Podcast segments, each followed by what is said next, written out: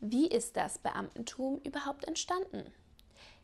Im Mittelalter eine Stadt baut eine Brücke über den Fluss.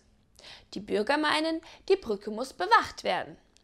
Sie stellen einen Wächter ein. Die Bürger meinen, ein Wächter muss bezahlt werden.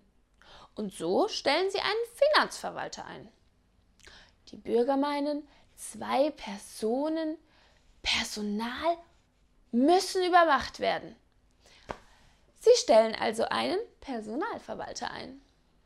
Die Bürger meinen, das Ganze muss auch noch begleitet werden. Sie stellen folglich einen Chef ein. Kurz darauf stellen die Bürger fest, das Ganze ist alles zu teuer. Und somit entlassen sie den Wächter.